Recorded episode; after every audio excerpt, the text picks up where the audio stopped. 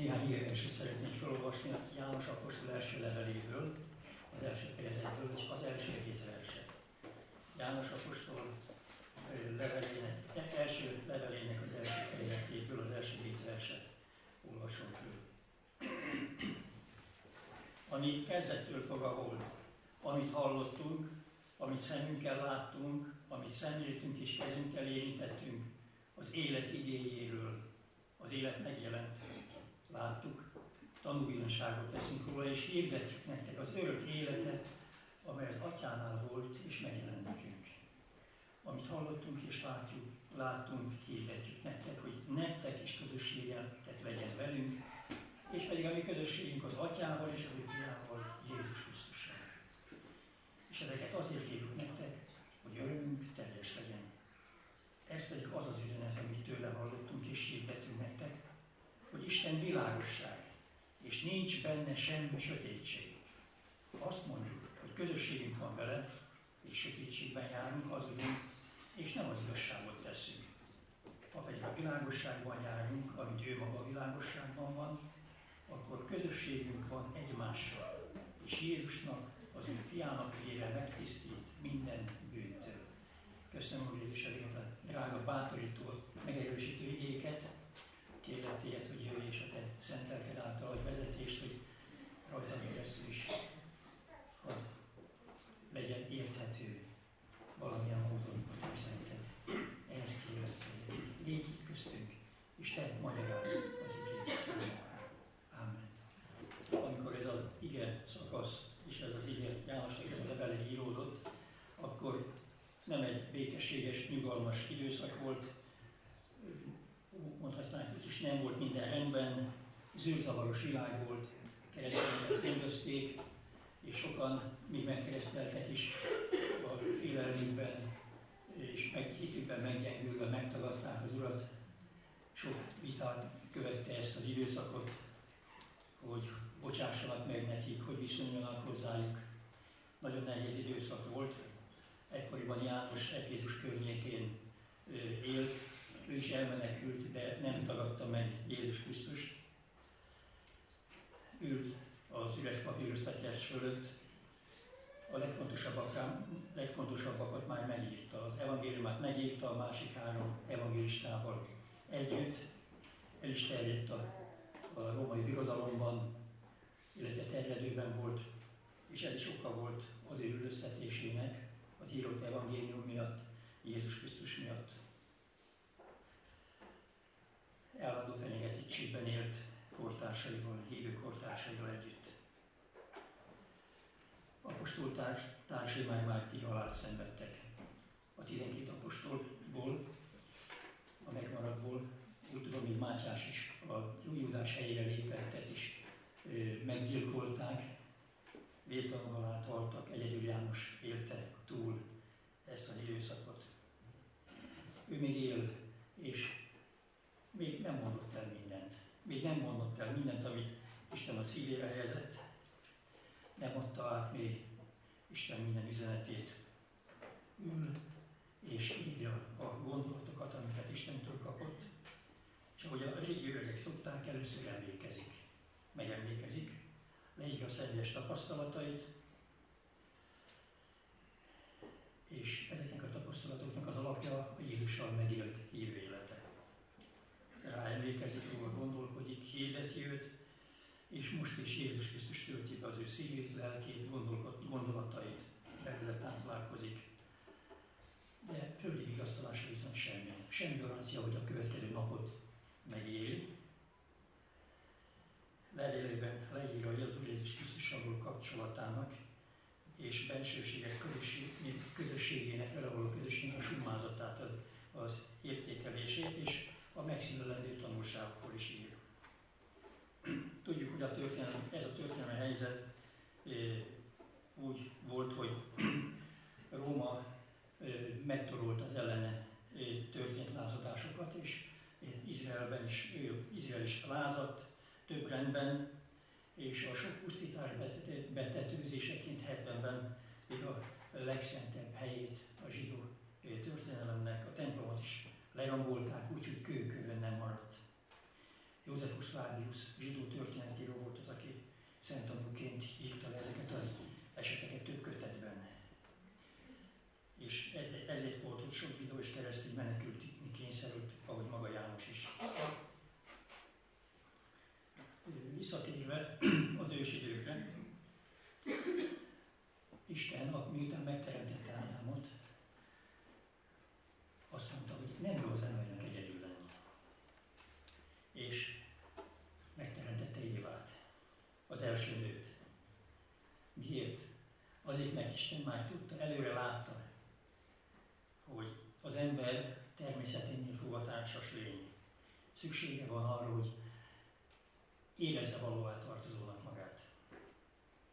És ez nem csak a házasságra igaz, hanem minden más közeli kapcsolatra is, ember és ember közötti kapcsolatra is.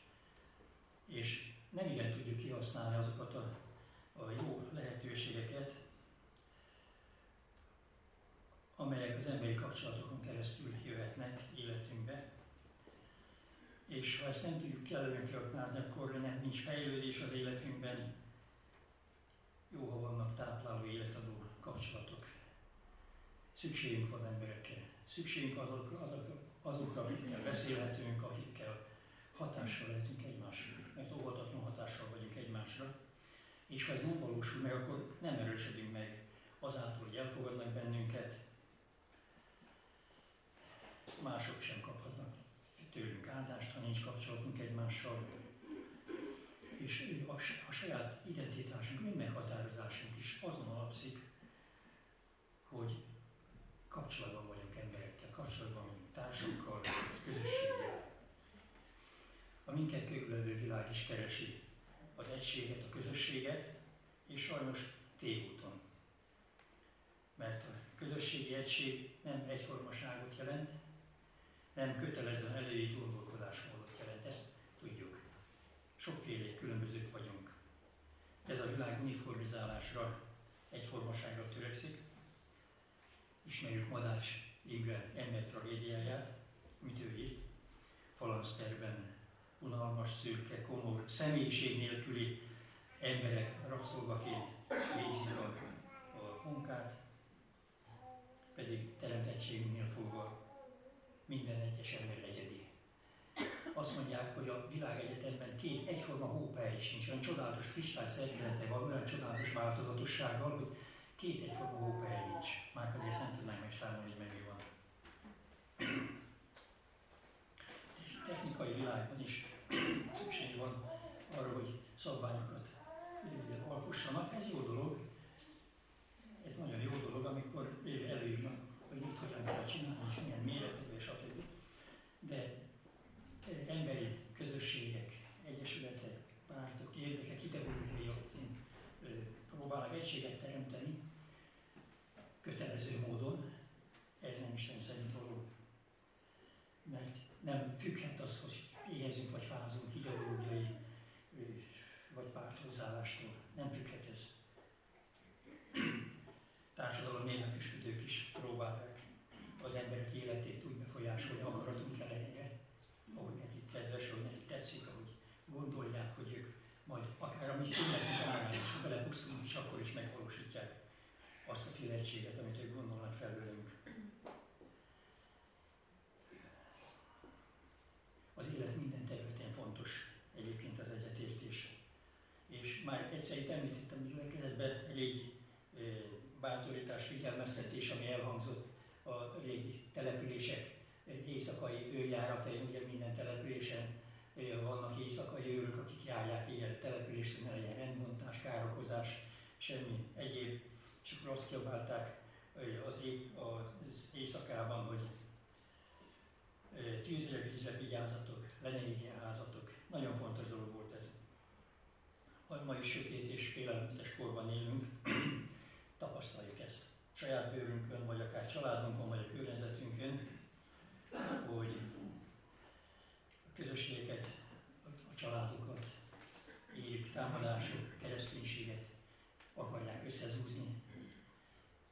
Sátán mindenáron, minden furfangját bevetve alá akarja ásni a személyesítünket is, és családjainkat szétégetni, gyülekezeteinket egymással szembeállítani, vagy embereket szembeállítani, azokat a közösségeket is, amelyeket a Szentlélek által pünköstkor Isten hozott létre. És olyan sokszor alattomosan észre sem veszünk, és már is konfliktus helyzetben vagyunk. Az elmúlt század is erről szól, most hadd menjünk vele, mert többféle eszmára tette több Európát, a világot.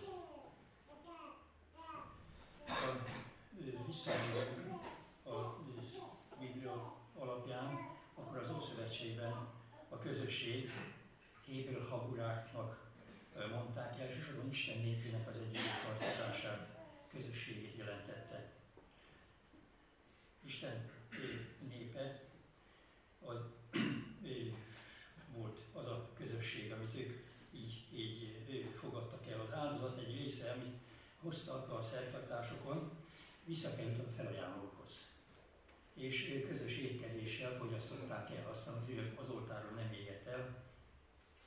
És ez az áldozati lakoma Isten asztaltársává, tehát Isten asztaltárságába kerültek, és így voltak közösségben. Aztán a Mózes második könyvében, 19. fejezettől kezdődően a Sínai hegyen Isten szövetséget ajánl a népének, amely aztán a később, nem sokkal később, a 10 ige kijelentésében, a 10 parancsolatban testesül meg. Ez, mint a szövetség alapokmánya, szabályozza Isten és ember kapcsolatát, Isten népe között. És ennek a szövetségnek a gyümölcse a család, a törzs összetartozása, gondolat és élet közösségé válik annak az Istennek a szolgálatában, aki befogadja őket, egybefogja őket, és eleti az ő népét. Az új szövetségben az Istennel való közösség, görögül koinónia, az, amikor itt által az Úr Jézus Krisztus befogadjuk a szívünkbe, életünkbe. A gyülekezet pedig azoknak a közössége, akiket egy hit, egy reménység, egy keresség, az egy Úr és egy lélek köt egybe a szeretet kötelékével. Az Úr Jézus, amikor nyilvánosan föllépett, akkor 12 társat vesz maga köré, hogy velük szoros közösségben legyenek, és így vesznek részt az ő tanító, szolgáló és megváltó munkájának előkészületében, osztozva vele aztán a nehézségekben, a gyógyítás csodájának örömében, Isten elközelített országának hirdetésében. Aztán az Úr is bevégzi az ő áldozatát, a Golgotha kereszthalálát, aztán a feltámadás, majd a Szentlélek kitöltetése után testvérettségbe forrasztja őket. Ugye ekkor alakulnak meg gyülekezetek. Így szoktuk mondani, hogy a pünkösd, amikor a Szentléleket elküldte, a gyülekezetek születésnapja. És így is szoktam köszönteni a gyülekezetet, hogy születésnapi köszöntéssel. És az egység, ez a közösség, az úrvacsorai közösségben élt aztán testet, a mai gyakorlat szerint is egyidejűleg közösség az Úr Jézussal, megváltónkkal, valamint az ő teste a gyülekezet tagjainak is egységét jelenti és fejezi ki. A jeruzsálemi gyülekezet Jézus közeli visszajövetelének várása közben elszegényedik. Ugye nagyon várják, és abban a reményben vannak, hogy pár éven belül az Úr Jézus visszajön, hiszen megígért, hogy visszajön, azt is a módját is, hogy hogyan. Elszegényednek a gyülekezetek, vagyonközösségbe szerveződnek. Az apostolok cselekedeteinek 1. fejezetében ezt olvassuk. A hívők egész gyülekezete pedig szívében és lelkében egy volt. Senki sem mondott vagyonából semmit a magáénak, hanem mindenük közös volt. Majd később így írja, nem volt közöttük egyetlen szűkölködő sem, mert akiknek földjük vagy házuk volt, eladták azokat, az eladott javak árát pedig elhozták és letették az apostolok lába elé. Aztán szétosztották mindenkinek, ahogy éppen szükség volt rá. Az új szövetségi gyülekezet rátalált erre a legmagasabb szintű örömre, amely a kapcsolatokban, a lelki, érzelmi és anyagi közösségvállalásban valósul meg. Ennek az ősi közösségnek 500 évvel ezelőtti megvalósulását láthatjuk az anabaptista közösségek megalakulásában. Ugye a reformáció egyik ága, éppen múlt vasárnap volt egy ilyen nagy ünnepség Budapesten, erre emlékezve. Hogy az első anabaptisták üldözve voltak, hát egymásra szorultak. Szükség volt, hogy megosszák javaikat, tudásukat, megosszák és így éljenek vagyonközösségben. A családi belső privát élete mellett ugye közösen készítették ipari termékeiket, háziipari termékeiket, nagyon híres gyógyszerészeik voltak, gyönyörű terámiákat készítettek, közösen iskoláztatták a gyermekeiket. És ezeknek ma is van egy-két ilyen leszakadt ága az Egyesült Államokban, például az ámisok, biztos hallottunk róla, akik megrekedve a 200-300 évvel ezelőtti életformában még mindig így közösségileg gyakorolják az ő hétköznapi életüket. Akkor, amikor bizalmunkat az Úr Jézus Krisztusba vetjük, akkor Isten teljes jogú családtagjainak fogok bennünket. A vele való közösségért, Istennel való közösségért még viszont én felelek. Ő részéről megelőlegezett, megadott mindent, ennek a lehetőségét, rajtam múlik az, hogy én ezt a közösséget vállalom el. Azt mondja az ige, hogy ha azt mondjuk, hogy közösségünk van vele és a sötétségben járunk, akkor hazudunk, és nem cselekedjük az igazságot. Ebben a közösségi létben tudjuk megélni ezt a Krisztus igazságot. Mit jelent ez a közösség a mi életünkben? A mi hétköznapi életünkben mit jelent? Ezt magam felé is fölteszem ezt a kérdést. Jó lenne, ha igazán és nekiengedelmesen meg tudnánk a következőket élni a hétköznapjainkban. Most néhány dolgot, néhány szempontot szeretnék elmondani. Hogy közösségben legyünk az ő szeretetében, mert ő szeret bennünket.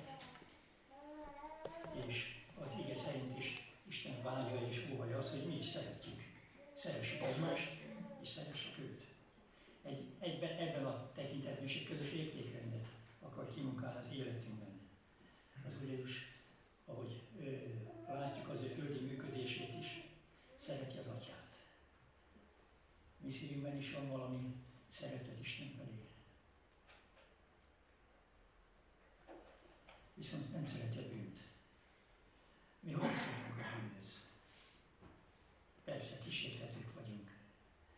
Jól emlékszem, Luther mondta azt, Luther Márton, hogy azt nem akadályozhatjuk meg, hogy a varjak a fejünk fölött repüljenek, körülössenek.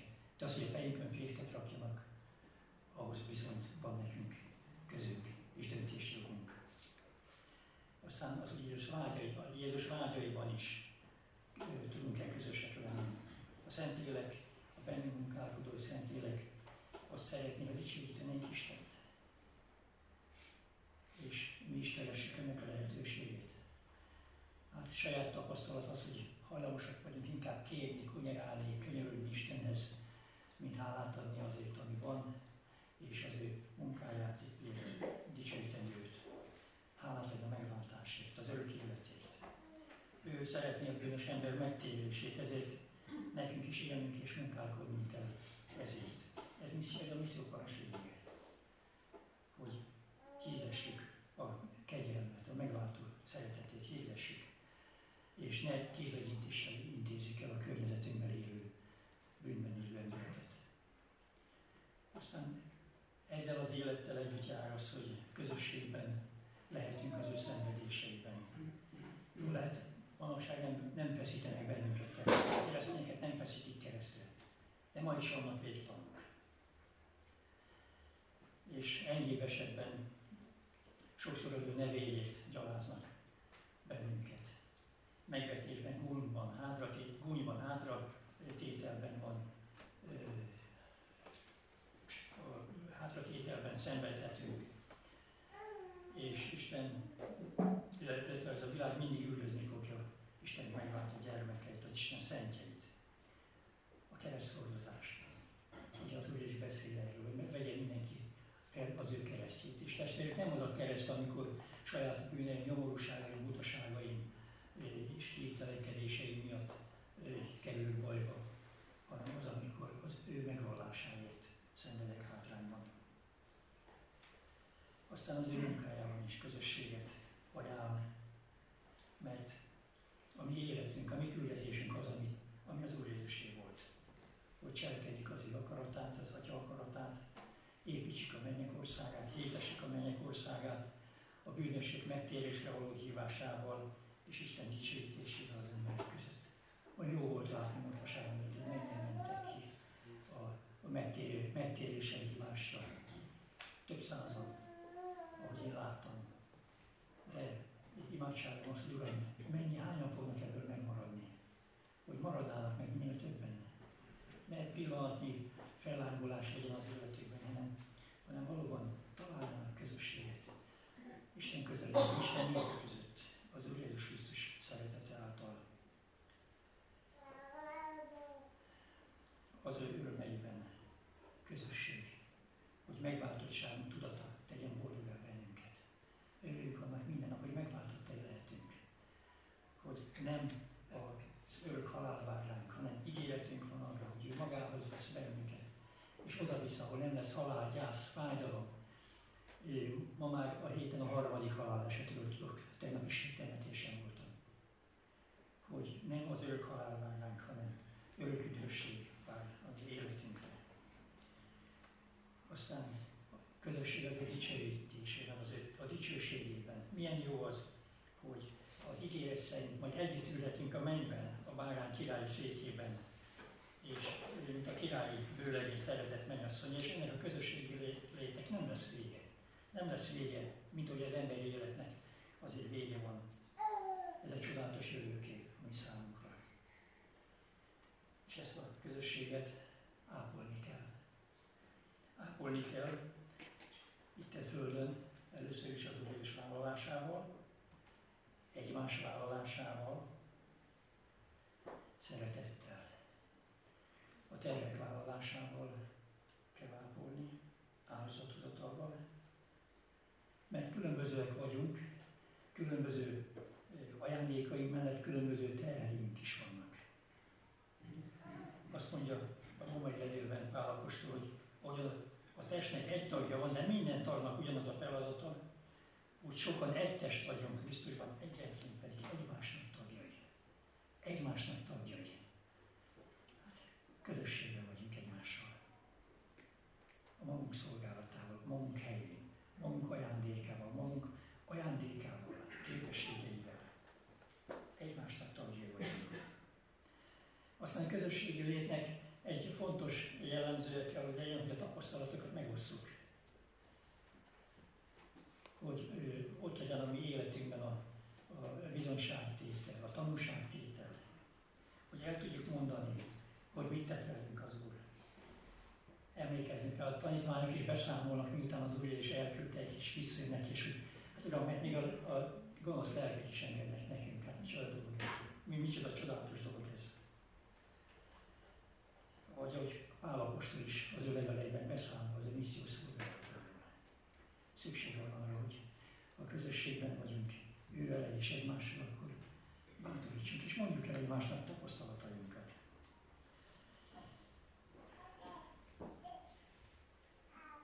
Másfél évtizedet vagy még tovább is átéltek ugyanezt a közösségi létet. És olyan csodálatos tapasztalatokon mentünk keresztül. És adtunk is, és kaptunk is. Vagy kaptunk is, és tudtunk adni is. Amikor közösen Brassótól, Krakóig, vagy Dél-Kárpátokról, Beszkidek völgyéig, Lengyelországban találkoztunk testvérekkel. Vagy akár még a 20 évvel előtti cigánymisszió beindulása előtt, 40 évvel ezelőtt a Bereg megyei cigányokkal találkoztunk, vagy akár a szomszéd településre jártunk át, elhaló gyülekezettek felé a szigeten. Csodálatos dolgok ezek, és csodálatos tapasztalatokat adott ez. Aztán egymás tervét hordozzuk, hogy az ige is mondja. Ez mit jelent? Bizalmat jelent. Bizalmat jelent egymás felé, gyülekezeten belül természetesen és elsősorban, nem csak gyülekeim felé, hanem más emberek felé is. Nyithatok, kitárhatom az én szívemet, és közösséget vállalhatok másokkal is. A 70-es évek elején volt az. A gyülekezet egyik alapító tagja Zsóka néni. Egy hívő katolikus asszonnyal volt kapcsolata a munkahelyén, barátságban voltak, és ő beszélt a plébánosának, hogy ő a baptistákról. És ez a plébános olyan vágy ébred benne, hogy meghívjon beszélgetésre. Akkoriban nagyon kevés egyházi középiskola volt, de az egyik egyházi középiskolának az igazgató helyettesét egy szerzetes atyát is meghívott erre a beszélgetésre, és kerestük azt, hogy miben lehetnénk egységesek, miben lehetnénk egyek, miben találhatnánk meg egymás kezét. Az irodalomban, a hétköznapi szolgálatban, meg egyebekben. És a konklúzió, a végkövetkeztetés ez volt ennek a beszélgetésnek, hogy minél közelebb leszünk mi magunk személyesen is, meg közösségben is az Úr Jézus Krisztushoz, meg ők is, annál közelebb leszünk egymáshoz is, annál jobban kialakult egy építő közösség. Aztán más embereknek is igazán lehet szüksége egy olyan helyre, vagy olyan valakire, aki előtt is írhatja magát, elmondhatja az ő bánatát, problémáját, kísértését, bűnét, csalódását, vagy éppen gyászát. Elmondhatja azt, hogy nyomja a lelkét, és már ez is megkönnyebbülést okoz neki, és jó kapcsolatot épített ki vele. Ha olyan személyekkel osztja meg, akik a keresztnél tovább nem viszik ezeket az információkat, akik csak a keresztig viszik, és együtt tudnak imádkozni velük. Mert akkor, amikor valaki elbújik, amikor valaki környezetünkben vagy világban nehéz helyzetbe kerül, akkor két dologra van szüksége. Egy biztonságos helyre, ahol ezt kiboríthatja, elmondhatja, és olyanokra, akik föl tudják emelni ebből, akik ugye imádságban hordozva őt, fel tudják emelni őt. És szükség van a közösségben az egymás építésére. Amikor egymást is vigasztaljuk, mert mi is esendő emberek vagyunk, mi is közösségen belül is vannak nehézségek, problémák, és tudjuk vigasztalni, erősíteni egymást. Például beszélt könyvében így van, hogy a vasat vassal formálják, alakítják. Tehát a hívő emberek egymást is ugyanígy kell, hogy formálják, alakítsák, és a megfelelő emberek, a megfelelő személyek a közösségen belül, akik felé bizalmunk van, segíthetnek abban, hogy Isten terve szerinti személyiségekké fejlődjünk, változzunk, változhassunk. Mert megláthatjuk egymásban az értékeket is, biztathatjuk egymást, bátoríthatjuk egymást, miközben a megszentelődés útján haladunk előre, és akkor, amikor viszont valami bukásra vagy fenszon az hívőember életében, akkor minden mellébeszélés nélkül őszintén figyelmeztethetjük is erre a szeretet hangján. Ennek a kapcsolatnak a legegyszerűbb és legjobb formáját a Szentírásban úgy nevezik, hogy a lélek közössége. A korintusi levelekben van erről szó, a Páli levelekben, Filippiben, és amit felolvastunk a János első levelében is van erről szó. És ezek nem csupán rokoni, társas, vagy egyéb emberi, vagy intellektuális kapcsolatok, hanem egy mély lelki kötődés.